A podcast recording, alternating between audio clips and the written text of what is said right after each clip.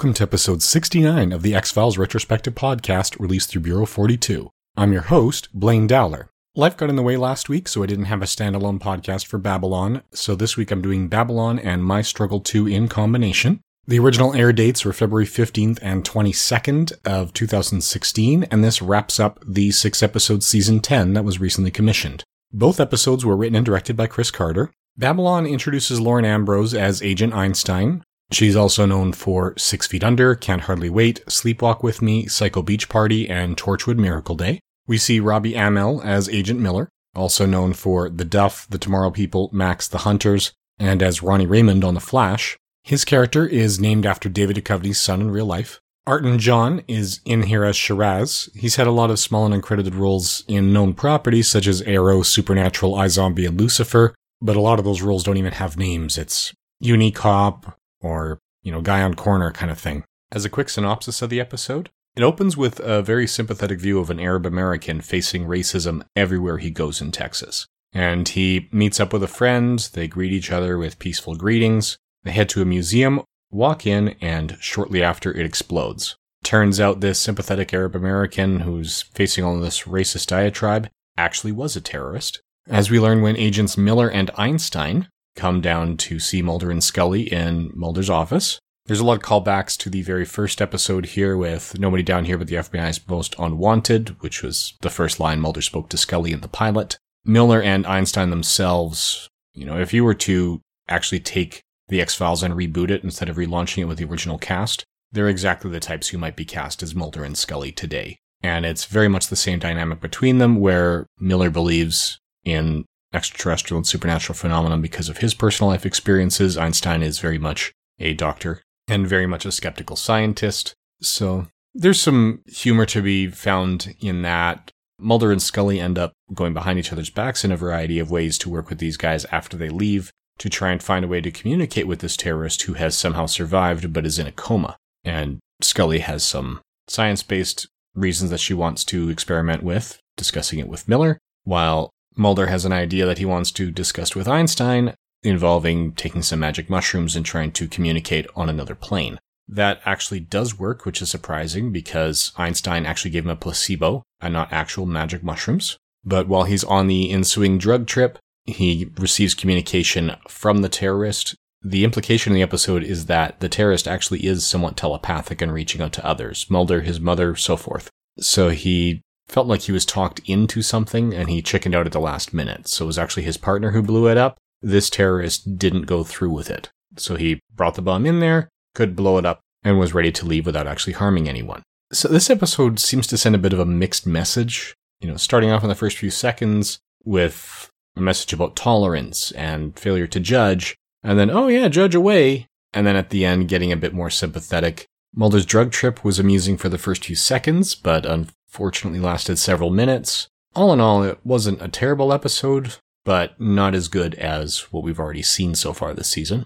And similar comments can be made about My Struggle 2, which takes place in a mixture of Washington and South Carolina. This one has a brief guest appearance by Julian Christopher as Oscar Griffiths. Christopher was in X-Men 3, Elysium, Exorcism of Emily Rose in 88 minutes. It's mostly notable because his character is named after Gillian Anderson's son in real life. So this goes back to some of the plot threads that started in the relaunch of the miniseries with a lot of the same characters, you know, Joel McHale as Tad O'Malley and so forth. It delves a little bit more into the smallpox vaccine manipulation, and we get reintroduced to Annabeth Gish as Monica Reyes, who we haven't talked about in the main podcast because she didn't actually show up until late season 8 in the main series. Now, the science here is very shaky, even for the X Files. They pay some lip service to the differences between live and inert vaccines, but they don't write the episode as though they actually understand it, talking about how all these vaccines are going to get us sick. Well, most vaccines have the dead versions of the viruses that cannot infect anybody. It's just enough for your immune system to recognize and learn how to deal with it.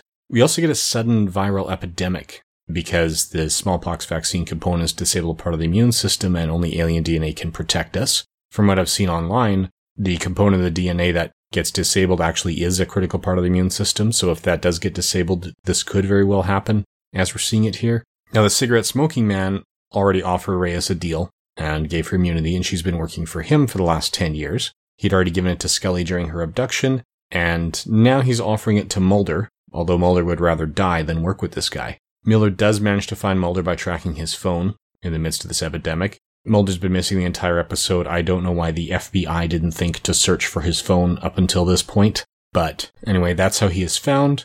Scully does manage to reach him with a vaccine derived from her own alien DNA, but the episode ends on a cliffhanger before it's fully resolved. This one left me cold for a few reasons. Part of it is the lack of understanding of the medicine involved, even though there were a couple of doctors listed in the credits. I don't know how much input they had or how influential they were and how satisfied they were with the finished product. I'm also finding it a little bit questionable because up to this point, the episodes of The X Files, even though big things have happened, it's been done in such a way that they could be happening in the world outside our window as part of the real world. Whereas what we're seeing here with the full scale epidemic is not something that could be ignored.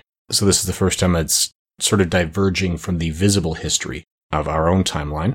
I'm also not sure I'm happy with them ending on a resolution when the show has not been renewed for season 11. Now, granted, we've had unresolved stories before, but never ones that involved the long-term health and safety of the leads when no future episodes were guaranteed. Although, I'm also assuming Fox wouldn't allow this ending unless they were open to a season 11, and they have publicly said that they have. But it's very clear the filmmakers were hoping for an 11th season, and I just didn't find this cliffhanger all that satisfying. Another reason for that is because we have official season 10 and 11 comics that have been published by Dark Horse. The writing and art are very well done. They were approved by Chris Carter, and they are now plainly contradicted by what we see this week. So they went out of their way to make this deal and say, yeah, the X Files is continuing in comic form, just as Dark Horse has done with Buffy and Angel and, you know, Firefly and so forth.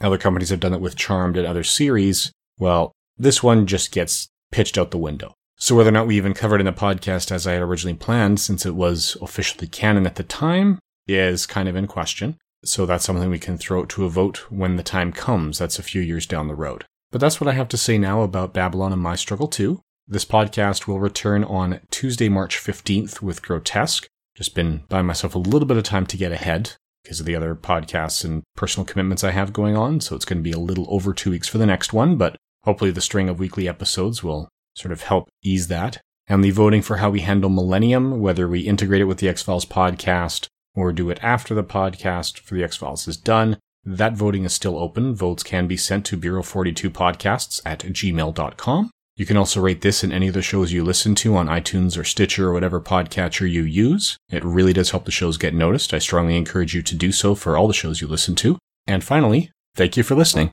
Intro and outro music is Outside Poolside by Laswell, created under the Creative Commons license. All other content is copyright 2016 Bureau 42. Please feel free to send any comments or feedback to Bureau42podcasts at gmail.com or leave us a review on iTunes or Stitcher. Thank you for listening.